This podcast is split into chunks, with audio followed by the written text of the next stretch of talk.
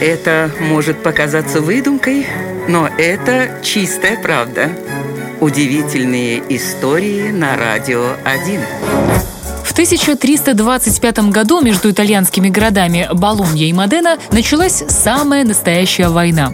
Ее истинные причины до сих пор неизвестны, однако существует мнение, что во всем виновато обычное ведро. А произошло все так – Болонский кавалерист дезертировал из армии и прихватил с собой ведро, из которого поил водой своего боевого коня. Он попросил в Модене убежище, и ему его предоставили. Когда власти Болонии узнали об этом, они заявили, что их не слишком интересует судьба дезертира, а вот ведро они бы хотели получить обратно. Как-никак, это все-таки городская собственность. Но моденцы лишь рассмеялись в ответ – как итог, Болонья собрала войска и пошла войной на Модену. Противостояние двух городов продолжалось 22 года и унесло несколько тысяч жизней. Но что касается ведра, оно так и осталось в Модене, ведь Болонья проиграла войну. Вот такая вот удивительная история.